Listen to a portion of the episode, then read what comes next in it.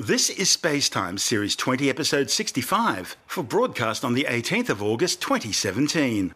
Spacetime is brought to you in collaboration with Australian Sky and Telescope magazine, your window on the universe. You can download Spacetime as a free twice weekly podcast just about everywhere, including iTunes, Stitcher, Pocket Casts, Bytes.com, SoundCloud, YouTube, Audio Boom, direct from spacetimewithstuartgary.com, or from your favorite podcast download provider. Spacetime is also broadcast coast to coast across the United States on Science 360 Radio by the National Science Foundation in Washington, D.C., around the world through TuneIn Radio, and as in flight entertainment aboard Virgin Australia. Coming up on Spacetime, counting down to the great American solar eclipse, precursors of life discovered on Titan, and Dragon flies a cosmic ray mission to the International Space Station. All that and more coming up on Space Time. Welcome to Space Time with Stuart Gary.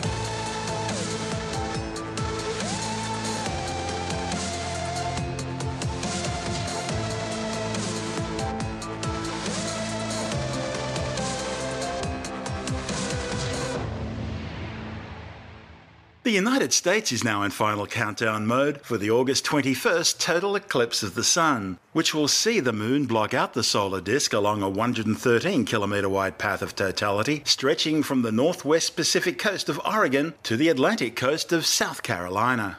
The spectacle actually begins in the North Pacific Ocean south of the Aleutian Islands, before reaching the continental United States at Lincoln Beach, Oregon at 9.06 in the morning Pacific Daylight Time, with totality occurring at 10.19.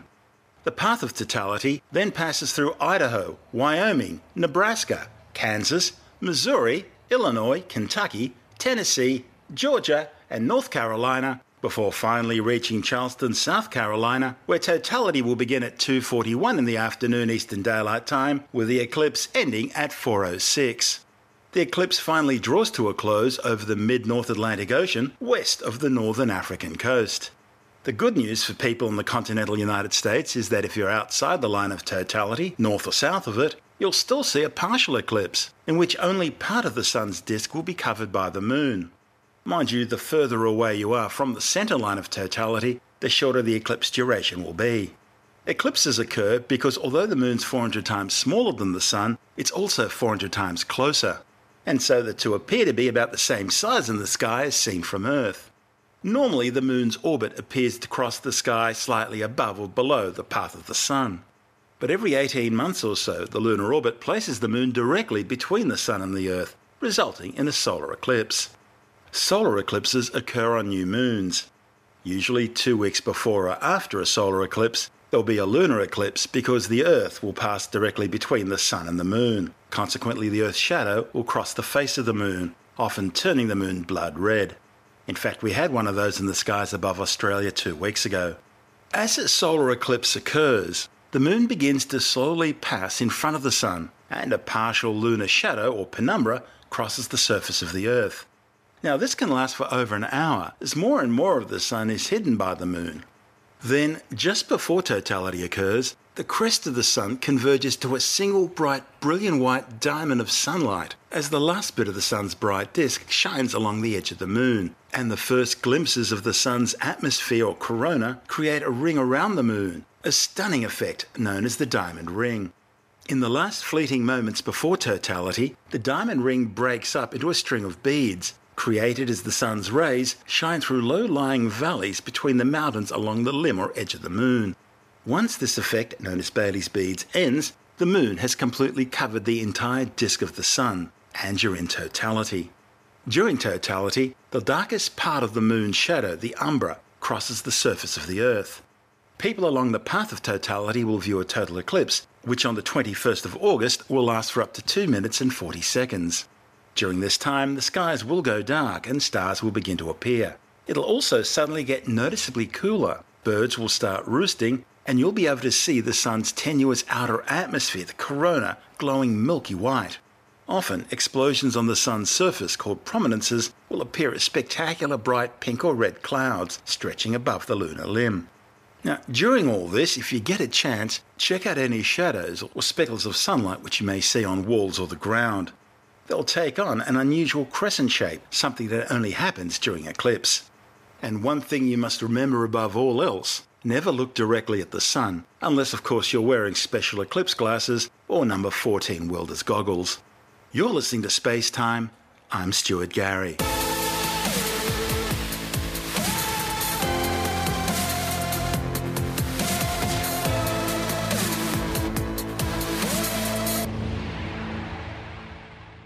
NASA's taking advantage of the August 21st eclipse by either carrying out or funding some 11 ground based science investigations across the United States.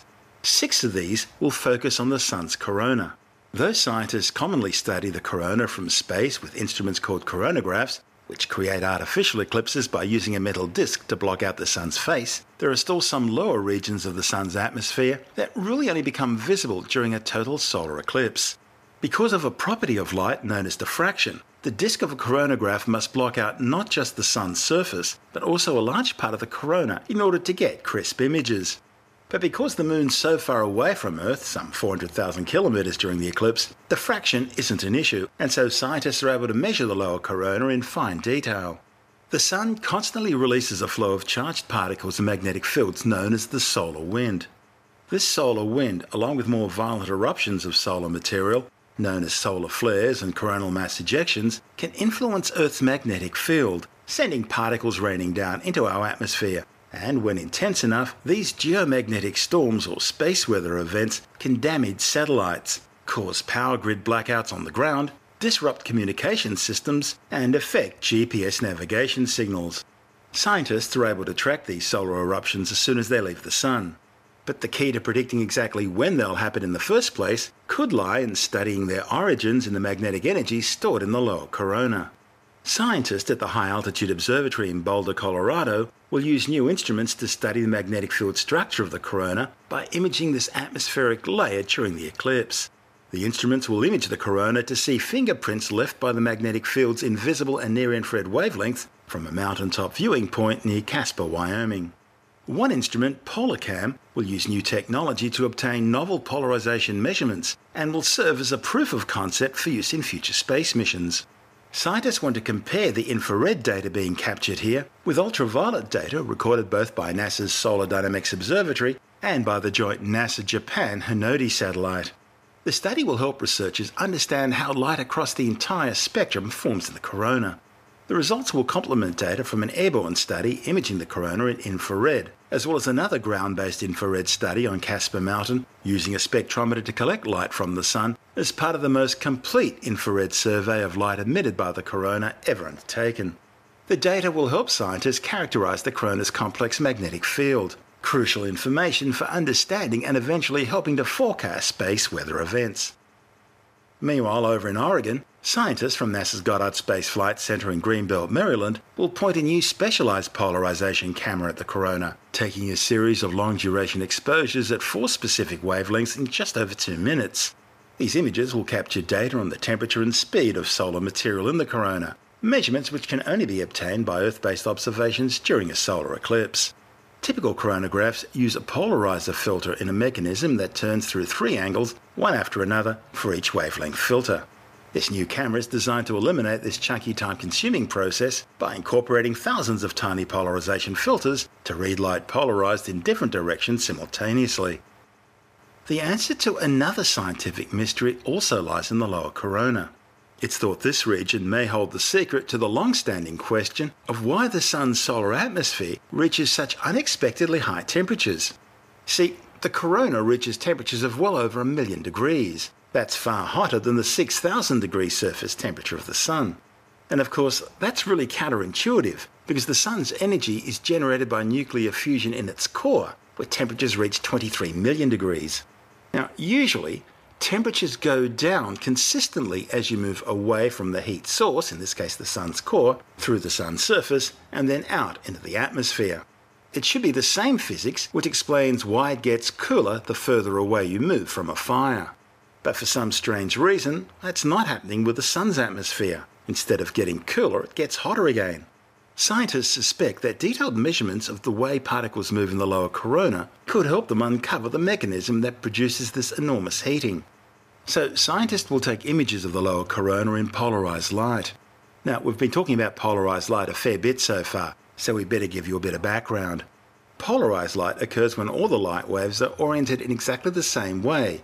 It's produced when ordinary unpolarized light passes through a medium. In this case, it's the electrons of the inner solar corona. By measuring the polarized brightness of the inner solar corona and then using numerical modeling, scientists can work out the number of electrons along the line of sight, essentially mapping the distribution of free electrons within the inner solar corona. Mapping the inner corona in polarized light to reveal the density of electrons is a crucial factor in modelling coronal waves, one possible source for coronal heating. A NASA citizen science project called Citizen CATE will gather unpolarized eclipse imagery from across the United States. Combine these polarized and unpolarized light measurements could help scientists address the question of the solar corona's unusually high temperatures. Meanwhile, researchers from the University of Hawaii will be imaging the sun during the eclipse from five sites across four different states located about 1,000 kilometres apart each. This will allow them to track short term changes in the corona. They'll use spectrographs to analyse the light being emitted from different ionised elements in the corona.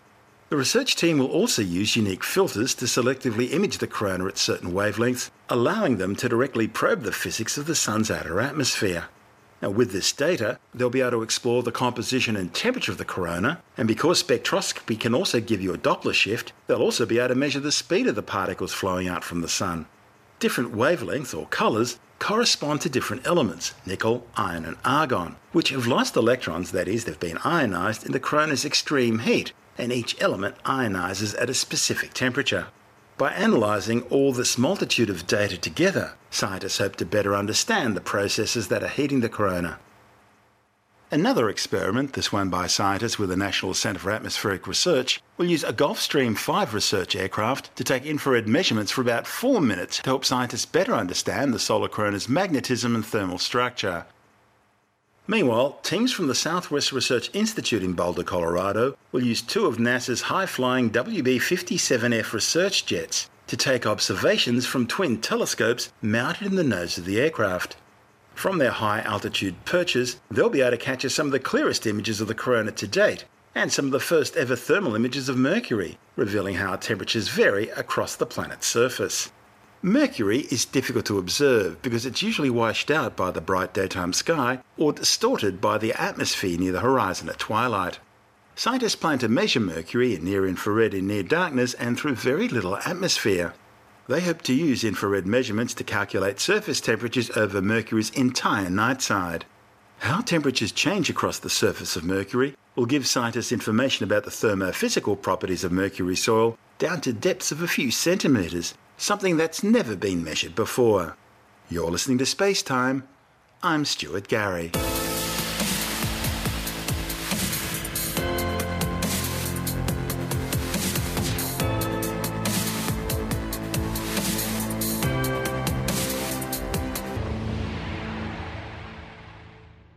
A total solar eclipse provides scientists with a great opportunity to study the Earth under uncommon conditions.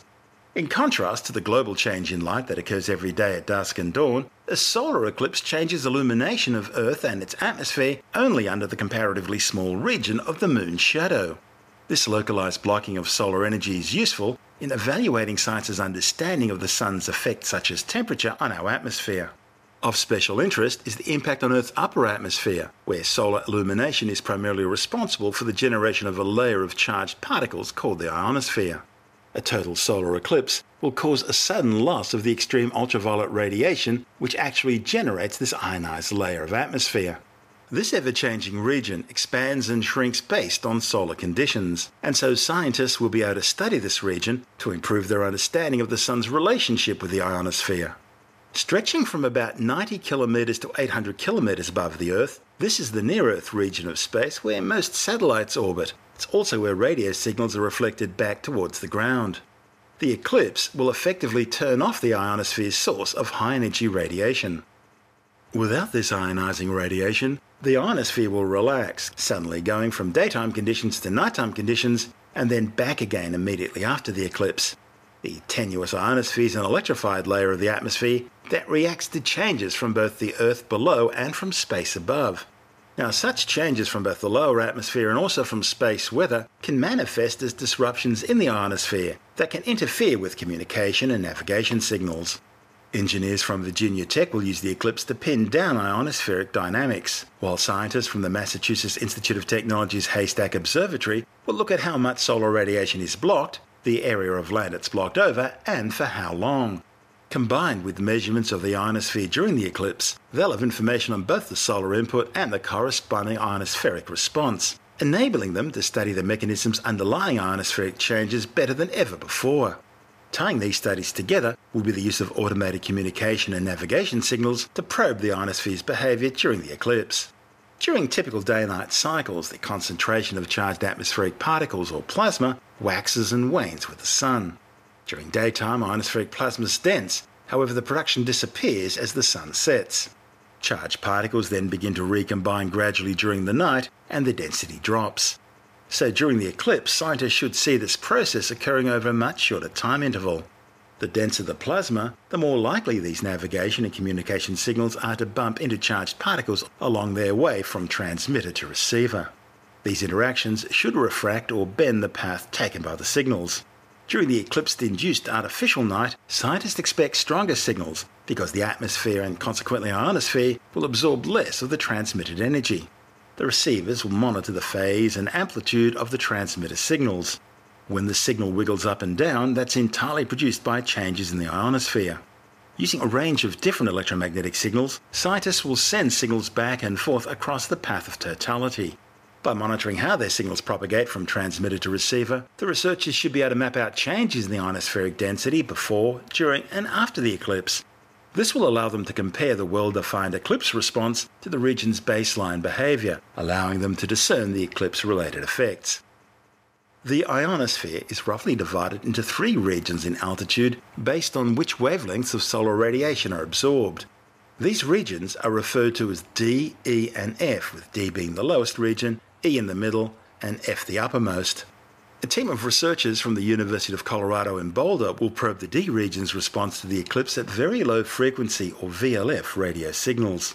This is the lowest and least dense part of the ionosphere, and because of that, the least understood. The D region has implications for communication systems actively used by the military. VLF transmitters are vital to navies to communicate with submarines underwater. They're also used in some engineering operations. As part of this research project, the scientists will use the US Navy's existing network of powerful VLF transmitters to examine the D region's response to changes in solar output. Radio wave transmissions sent from North Dakota will be monitored at receiving stations across the eclipse path in Boulder, Colorado and Bear Lake, Utah. This D region data will then be combined with observations from several space based missions, including NOAA's Geostationary Operational Environmental Satellite, NASA's Solar Dynamics Observatory, and NASA's Ramaty High Energy Solar Spectroscopic Imager. Combined, they should be able to help categorize the effect of the sun's radiation on the ionosphere's D region. Meanwhile, other teams will be looking further up at the E and F regions of the ionosphere using more than 6,000 ground based GPS sensors alongside powerful radio systems at MIT's Haystack Observatory and the Arecibo Observatory in Puerto Rico, together with data from several NASA space based missions. The MIT based team will also work with citizen scientists who will be sending radio signals back and forth over long distances across the path. The team will use the data to track travelling ionospheric disturbances, which are sometimes responsible for space weather patterns in the upper atmosphere and their large scale effects. These disturbances in the ionosphere are often linked to a phenomenon known as atmospheric gravity waves, which can also be triggered by eclipses. The Virginia Tech based team will station themselves across the country in Oregon, Kansas, and at Shaw Air Force Base in Sumter, South Carolina. Using state of the art transceivers known as ionosondes, they'll measure the ionosphere's height and density and combine their measurements with data from the nationwide GPS network and signals from the ham radio reverse beacon network. The team will also utilise data from high frequency radars along the eclipse path in Oregon and Kansas. They'll look at the bottom side of the F region and how it changes during the eclipse, as this is the part of the ionosphere where changes in signal propagation are strong. The work could one day help mitigate disturbances in radio signal propagation, which can affect AM broadcasts, ham radio operations, and GPS signals. Another experiment, this one by a research team from Boston University, will use off the shelf cell phone technology to construct a single frequency GPS array of sensors to study the ionospheric effects of the eclipse.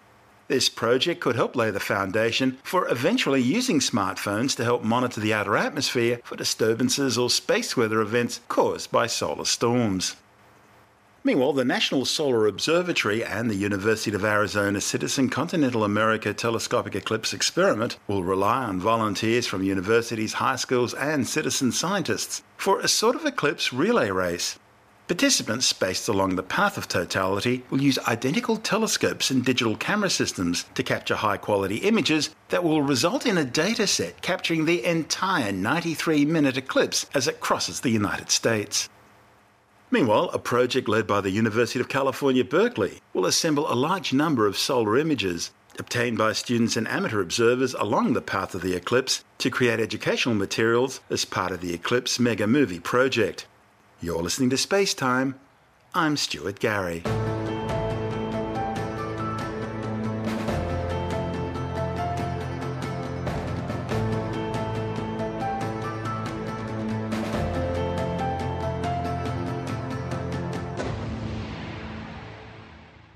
Scientists have discovered molecules that could form precursors for life on Saturn's moon, Titan.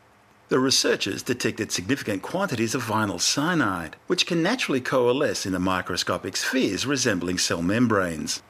The findings, reported in the journal Science Advances, means that under the right conditions, like the pools of hydrocarbons found on Titan, molecules of vinyl cyanide can link together to form membrane features resembling the lipid based cell membranes of living organisms on Earth. The discovery is based on a study of data from the European Southern Observatory's Atacama Large Millimeter Submillimeter Array Telescope ALMA, located in Chile. Titan is one of the solar system's most intriguing and Earth like bodies. It's nearly as large as Mars, and it's the only place other than Earth where rain falls to form rivers, which then flow into lakes and seas. However, at 10 times the distance from the Earth to the Sun, Titan is so cold that water forms much of the surface bedrock, so the liquids on Titan are hydrocarbons. Titan has a hazy atmosphere made up mostly of nitrogen, with a smattering of complex organic carbon based molecules, including methane and ethane hydrocarbons. Planetary scientists theorize that this chemical makeup is similar to Earth's primordial atmosphere. The conditions on Titan, however, are not conducive to the formation of life as we know it because it's so cold. The study's lead author, Maureen Palmer, from NASA's Goddard Space Flight Center in Greenbelt, Maryland, says the presence of vinyl cyanide in an environment with liquid methane suggests the intriguing possibility of chemical processes that are analogous to those important for life on Earth. Previous studies by NASA's Cassini spacecraft, as well as laboratory simulations of Titan's atmosphere, inferred the likely presence of vinyl cyanide on Titan. But it took ALMA to make the definitive detection. By studying the ALMA data, Palmer and colleagues found three distinct signals, spikes in the millimeter wavelength spectrum, which correspond to vinyl cyanide. These telltale signatures originated at least 200 kilometers above the surface of Titan. And Titan's atmosphere is a veritable chemical factory, harnessing light from the sun and the energy from fast moving particles orbiting around Saturn to convert simple organic molecules into larger, more complex chemicals. To find out more, Andrew Dunkley is speaking with Dr. Fred Watson from the Australian Astronomical Observatory. Saturn's moon Titan may have revealed a, a, pretty incredible secret. Well, indeed, it already has, actually, Andrew. The molecule in question has been detected in Titan's upper atmosphere. So, what molecule are we talking about? Well, we're talking about something called vinyl cyanide. And of course, you and I, as soon as any word comes out that's got cyanide attached to it, we reel with horror. Alarm uh, bells. Because is yeah, alarm bells start ringing. But the vinyl cyanide uh, detection actually has come from ALMA, the Atacama Large Millimeter Array, an array of telescopes at about 5,000 meters high up in the high Atacama, not very far from San Pedro de Atacama. Uh, this is a radio telescope essentially that looks at, particularly looks at molecules, the you know the, the, these atoms joined together to form the chemical compounds that we're all familiar with. And the news from ALMA is that they have detected vinyl cyanide in the upper atmosphere of Saturn's moon Titan. Now, Titan, of course course, one of the most interesting places in the solar system, certainly the only other place in the so, known in the solar system. In fact, the only other place known in the universe uh, so far, apart from the Earth, that has bodies of liquid on its surface. Mm. It's got seas of, of methane and ethane on its surface, an atmosphere that is largely nitrogen but has a fair bit of methane and ethane in it, making this kind of hydrocarbon smog that blankets Titan in this fairly horrible brown, foggy atmosphere. However, uh, many people think Titan is a model for the early Earth, that it's a bit like the Earth was in its early history, in its prebiotic history, if I can put it that way, before life existed. With the one big difference on Earth, of course, being nearer to the sun and in the sun's habitable zone where the temperature's just right for liquid water to exist, life on Earth formed with water as the working fluid.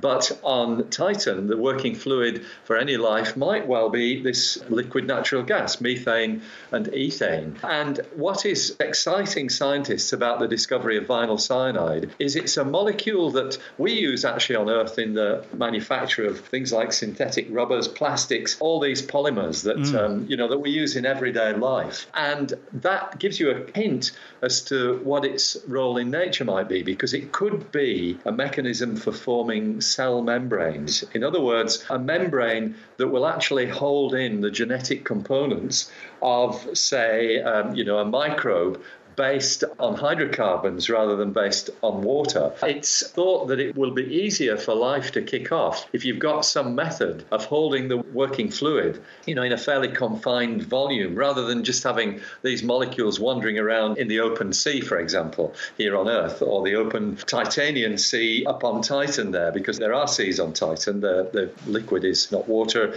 it is, as I said, liquid natural gas. So maybe, just maybe, this might provide a way way that microbial life of a very different kind from what we find on Earth could kick off on Titan. And that's why everybody's excited. But they're not suggesting that there is life on Titan. They're just suggesting there are signs that life could develop at some stage. Or are they saying there might have been in the past? What would... it, it, it, may even be there already. Okay. So the detection is of these molecules high in the atmosphere of Titan, but actually that's where ALMA looks. But there seems to be a deal of confidence that such molecules will find their way down to the surface because there's uh, well there's there's rain that falls on Titan. It's not water rain, it's it's methane rain, and there's a kind of haze of particles that drifts down from the upper atmosphere of Titan. Maybe these uh, molecules have been carried down with that, and maybe there are enough of them, you know, around around near the surface for cell walls to have formed and for early biology to be taking place. There, there is another um, little snippet to this story. It's, it goes back to the very early days of the Cassini space probe. Of course, Cassini is still in orbit around Titan mm. until the 15th of September. These measurements weren't made with Cassini; they were made with ALMA, as I said. But Cassini made some measurements of a depletion of hydrogen and acetylene near the surface of some of these lakes and seas on Titan. This is back 12 years ago, uh, 11 years ago. That was something that excited astrobiologists because there had been a prediction made that if you had microorganisms which used ethane and methane as their working fluid, they might consume acetylene and breathe hydrogen. Both these things are actually depleted near the surface of the lakes. I don't know whether that observation has ever been confirmed, but it's one of these things that just hints gently towards perhaps Titan having living organisms. Maybe not now, but in the future. Wow, that would be incredible, and something you and I have sort of hinted at time and time again that it's only a matter of time before we, we finally make this discovery. What, what interests me, Fred, just as a sideline question, um, is how is it that a radio telescope can detect these things? It, it sounds like we're talking about a physical object, and a radio telescope sounds like something that doesn't actually pick up physical objects. So, how does that work? So, what radio telescopes do is they look for molecules in a state of excitement. So, a, a visible light telescope, we look at we're looking at a cloud of gas, excited gas in space. We look at the way the atoms of that cloud of gas behave, and we can tell what the gas is made of by the response of the atoms. Same thing happens with molecules, but in radio telescopes. So, um, you know, uh, ALMA is particularly good at probing probing these gaseous envelopes, whether disks of gas around protostars, stars that are just forming, or around places like Titan, and particularly good at sorting out what molecules are there. So, if there is life on Titan in some form or another, how long before we could either confirm or deny the existence of life? Yeah. I know that's the trick. You know, there are missions being planned to Titan, but they're only in the very, very early stages. Mm. And these things have a 20 year lead time. And then it's kind of, well, it was seven years for Cassini to get to Saturn from the Earth. That's the kind of typical journey time. Yeah. Uh, it's, uh, it's not a quick process. That's Dr. Fred Watson from the Australian Astronomical Observatory speaking with Andrew Dunkley on our sister program, Space Nuts. And this is Space Time. I'm Stuart Gary. If you want more space time, check out our blog where you'll find all the stuff we couldn't fit in the show, as well as loads of images, news stories, videos, and other things on the web I find interesting or amusing. Just go to spacetimewithstuartgary.tumblr.com. That's all one word and in lowercase, and that's Tumblr without the E. You can also follow us through at Stuart Gary on Twitter, at Spacetime with Stuart Gary on Instagram, and on Facebook just go to www.facebook.com forward slash spacetime with Stuart Gary.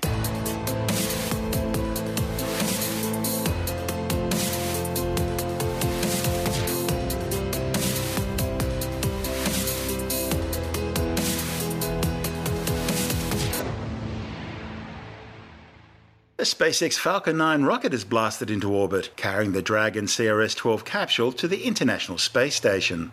The Falcon 9 launched under brilliant blue skies from Pad 39A at the Kennedy Space Center at the Cape Canaveral Air Force Base in Florida. Falcon 9 is configured for flight.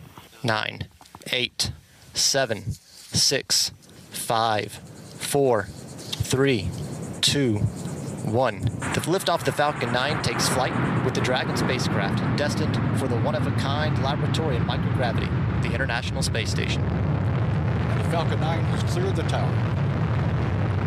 39A on the launch pad post-launch operations. Copy, we'll go. Live from Falcon 9 to go transonic at a minute, six seconds after liftoff. Two seconds later, after by two seconds later, we'll go through max Q, which is the maximum dynamic pressure on the vehicle. Power to launch nominal. Standing by for Falcon 9 to go transonic. Passing through max Q. Next major milestone will be the shutdown of the nine Merlin engines. Scheduled for 2 minutes 27 seconds into flight. Less than a minute away from main engine cutoff. MVAC engine chill has begun.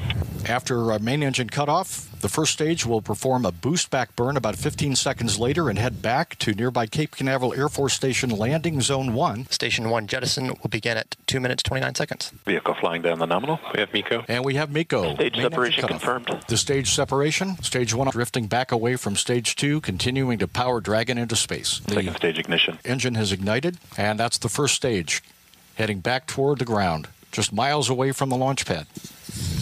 First stage is conducting a boost burn. About 10 seconds remaining in that burn. Dragon nose cone deploy.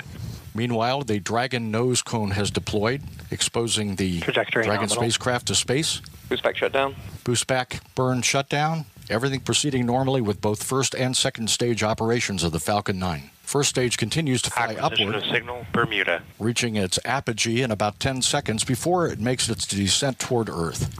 About four and a half minutes after launch, Everything continues normally. The second stage engine uh, will continue burning for about another five minutes. Falcon 9 first stage counting down toward its entry burn in about a minute and a half. Thrusters firing to control the first stage as it makes its way back toward Earth. Once again to land at uh, Cape Canaveral Air Force Station Landing Zone 1, accompanied by a sonic boom for those who are in the area. Five and a half minutes after launch, everything continues to go normally for the Falcon 9 first stage and for the second stage and Dragon spacecraft. Have acquisition at New Hampshire. New Hampshire tracking station now tracking the vehicle, less than 30 seconds away from the first stage entry burn. landing of the first stage, scheduled in about 1 minute 45 seconds. And we have the entry burn underway. burn. And the entry burn has Entry ended. shutdown. Stage two still on nominal trajectory. Stage 2 still on course for its rendezvous with the International Space Station. Stage 2 engine Stage one, cutoff about AFTS two and a half safe. minutes away from now. Stage 1 about to come back subsonic, about 45 seconds away from landing. Transonic. Stage 1 is transonic. Landing burn about to begin. S1 landing burn. Landing legs will be deployed in about 15 seconds. And a sonic boom felt throughout the Kennedy Space Center and Cape Canaveral Air Force Station area as Falcon 9 first stage Landing legs deploy. returns to Cape Canaveral Air Force Station Landing Zone 1. LZ1, the Falcon has landed. Landing operators move into procedure 11.100, section 3 on LZ1 net. Meanwhile, Dragon spacecraft, powered by the Falcon 9 second stage, continues on its way to orbit with a uh, second stage engine cutoff expected in about one minute. Everything is proceeding per the timeline. 40 seconds away from second stage engine cutoff. Stage 2 is under terminal guidance. Stage 2 AFTS is saved. Nine minutes after launch, everything continues to go well. Second stage burn is about to end, and spacecraft separation about one minute away. Yes, Eco. SECO, second stage engine cutoff confirmed. GNC confirms good orbit insertion. Guidance Navigation and Control Officer confirms good orbit insertion. Dragon separation confirmed. Dragon is on its way to the International Space Station. And Dragon is on its way to the International Space Station, the Mission Control Center in Hawthorne, California, where uh, SpaceX is headquartered. Great mission so far. The Dragon is on its way to the space station, controlled by the International Space Station Control Center in Houston, Texas, standing by for solar array deploy of the Dragon spacecraft. Dragon separation confirmed. And there's Dragon separation. That will be followed by the solar array deploy in about a minute. Ten and a half minutes after launch. Stage one back on the ground. Stage two just deploying the Dragon spacecraft. Dragon was captured by the orbiting outpost robotic arm and moved to a docking port on the Harmony module. The mission transported some 2,910 kilograms of supplies and equipment to the orbiting outpost. The primary payload aboard Dragon was CREAM, the Cosmic Ray Energetics and Mass Investigation Project, which will study cosmic ray particles entering Earth's atmosphere over at least the next three years. The refrigerator sized NASA experiment will be attached to the outside of Japan's science module, from where it will study cosmic rays bombarding the Earth. Cosmic rays are high energy ionized particles which originate both from the Sun and more mysteriously from deep space. Cosmic rays reaching the Earth from beyond the solar system have enormous energies, well beyond that of man made particle accelerators. Space based direct measurements of high energy cosmic rays are difficult because of low particle fluxes in the most interesting regions. And there's no data sets with elemental charge resolutions with adequate statistics. And that's where CREAM comes in. It'll study different types of cosmic rays from protons through to iron nuclei, measuring their mass and energy ranges. Six previous CREAM missions were all flown on high altitude balloons, up to 40 kilometres or 130,000 feet above the ground. The balloon based CREAM observations accumulated some 161 days worth of data. By placing CREAM aboard the International Space Station for long duration exposure above the atmosphere, scientists will get orders of magnitude greater statistics and without the secondary particle background inherent in balloon experiments. The data collected by CREAM will address fundamental questions about the origins and histories of cosmic rays, building a stronger understanding of the basic structure of the universe. Dragon is slated to remain docked to the orbiting outpost until at least mid September. It'll then return over one and a half tons of completed science experiments and hardware back to Earth, splashing down in the North Pacific Ocean off the California coast. The Dragon being used for the CRS 12 mission is expected to be the last scheduled use of a newly built Dragon capsule for some time. SpaceX plan to use previously flown Dragons on future missions to the International Space Station. This flight was also SpaceX's 11th Dragon resupply mission to the orbiting outpost. The Hawthorne, California based company has a contract with NASA to fly 12 resupply missions through to 2019 with an option for a further six. CRS 12 was also the 11th SpaceX launch for 2017. Nine more are slated before the end of this year. The next SpaceX Falcon 9 launch will see Taiwan's Formosasat 5 Earth observation satellite take off from the Vandenberg Air Force Base in California, slated for August 24. And next month, on September 7th, SpaceX will carry out its first launch of an X 37B US Air Force space shuttle. This will be the fifth flight for the winged reusable spaceplanes, which are being used for classified long duration missions. The flight, known as OV5, will launch from the Kennedy Space Center. All previous X 37B flights have used United Launch Alliance Atlas V rockets to get into orbit. I'm Stuart Gary. This is Space Time.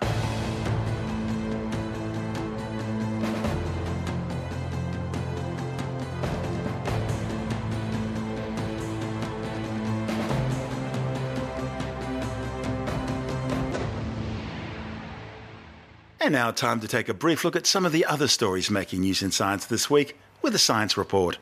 And a new study has uncovered a link between being overweight or obese in adolescence and an increased risk in developing colon cancer in later life. The report by the American Cancer Society also found obesity to be associated with an elevated risk of developing rectal cancer. The findings come at a time of growing concern about the impact of adolescent overweight and obesity on chronic disease in later life. Previous study results on a potential link between adolescent obesity and the risk of colorectal cancer in later life have been conflicting, and too many study designs have been limited. So, to provide more clarity, scientists at Tel Aviv University in Israel analysed information from over a million males and 700,000 females, including their body mass index, between the ages of 16 and 19, between 1967 and 2002. The subjects were then followed up until 2012. Over an average 23 year follow up period, 2,967 new cases of colorectal cancer were identified, including 1,977 among men and 990 among women. Being overweight or obese was associated with a 53% higher risk of colon cancer in men and 54% in women. Obesity was also associated with a 71% increase in rectal cancer in men and more than a twofold increased risk in women.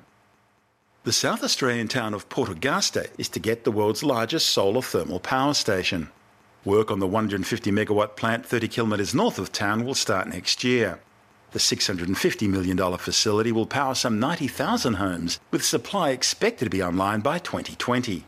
Solar thermal uses mirrors known as heliostats, which follow the sun's path across the sky, to concentrate sunlight onto a tower that heats molten salt, which is then used to produce steam to spin turbines and generate power. Similar scale solar thermal power stations are already operating in both Nevada and Spain. Australia's first solar thermal power station was constructed in 1981 at the town of White Cliffs in outback New South Wales. The experimental facility developed by the ANU used 14 3 metre parabolic dishes, each covered by over 2,000 mirrors, and mounted on a heliostatic base.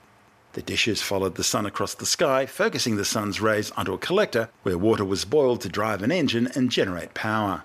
The facility was mothballed in 2004. The Port Augusta Solar Thermal Power Plant follows last month's announcement by Elon Musk to build the world's largest Tesla battery power station on a wind farm near Jamestown, also in South Australia. The 100 megawatt, 129 megawatt hour facility will be able to store enough energy to power 4,000 homes for up to 24 hours. A new study has confirmed that the age at which boys are first exposed to pornography will significantly influence certain sexist attitudes in later life. The findings, presented to the 125th Annual Convention of the American Psychological Association, surveyed 330 males aged 17 to 24. They were asked their age when first exposed to porn, in order to see how that influences promiscuity and male domination over women. The researchers from the University of Nebraska in Lincoln found the average age at which boys were first exposed to porn was usually around 13.37 years. The youngest were exposed at the age of just five, the oldest was over 26. Accidental first exposure to porn accounted for about 43.5% of cases, while 33.4% were intentional and 6% didn't indicate the nature of their first exposure. Disturbingly, some 17.2% of first exposures to porn were forced. Researchers found that the younger a boy was when he was first exposed to pornography, the more likely he was to want power over women, while the older a male was when first viewing porn, the more promiscuous he was likely to be. This finding was somewhat of a surprise to researchers, who expected both domination over women and promiscuity to be higher with early porn exposure. The findings could be related to variables such as religious attitudes, sexual performance anxiety, negative sexual experiences, or whether that first exposure to porn was positive or negative. A new study has revealed that West Antarctica's vast ice sheet conceals what may be the largest volcanic region on Earth. The findings, reported in the Geological Society's special publication series, claims the continent's ice covers more than 100 newly discovered volcanoes. Geologists and ice experts say the range has many similarities to East Africa's volcanic ridge, which is currently acknowledged as being the densest concentration of volcanoes on Earth. Researchers from the University of Edinburgh remotely surveyed the underside of ice sheets for hidden peaks of basalt rock like those of other volcanoes in the region whose tips pushed above the ice. They analysed the shape of the land beneath the ice using measurements from ice penetrating radar and compared the findings with satellite and database records as well as geological information from aerial surveys. Scientists found 91 previously unknown volcanoes ranging in height from 100 to 3,850 metres. The peaks are concentrated in a region known as the West Antarctic Rift System, spanning some 3,500 kilometres from Antarctica's Ross Ice Shelf to the Antarctic Peninsula. The findings didn't indicate whether the volcanoes were active, but it should inform ongoing research into seismic monitoring of the area. One of the big fears right now is that volcanic activity may increase if Antarctica's ice continues to thin and that's likely as global warming caused by anthropologic greenhouse gas emissions continues to spiral out of control.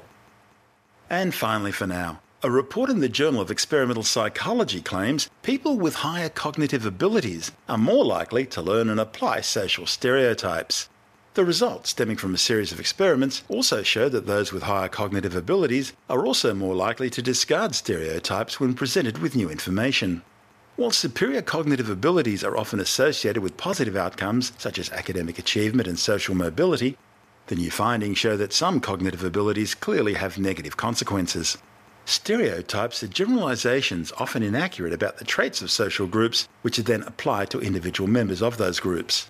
Because pattern detection is a core component of human intelligence, people with superior cognitive abilities may be better equipped to efficiently learn and use stereotypes about social groups. The researchers reached their conclusions after conducting a series of six experiments on a total of 1,257 subjects.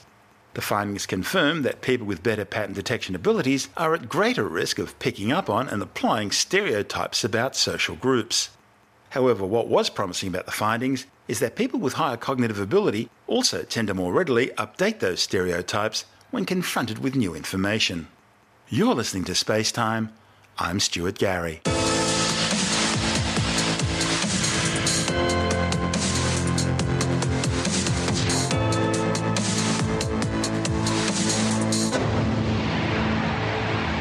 And that's the show for now. You can subscribe and download Space Time as a free twice weekly podcast through iTunes, Stitcher, Bitesz.com, Pocket Casts, SoundCloud, YouTube, Audio Boom, your favorite podcast download provider, or direct from spacetimewithstuartgary.com. The show's also broadcast coast to coast across the United States on Science 360 Radio by the National Science Foundation in Washington, D.C around the world on TuneIn Radio and as part of Virgin Australia's in flight entertainment. If you want more space time, check out our blog where you'll find all the stuff we couldn't fit in the show, as well as loads of images, news stories, videos, and other things on the web I find interesting or amusing. Just go to spacetimewithstuartgary.tumblr.com. That's all one word and in lowercase, and that's Tumblr without the E.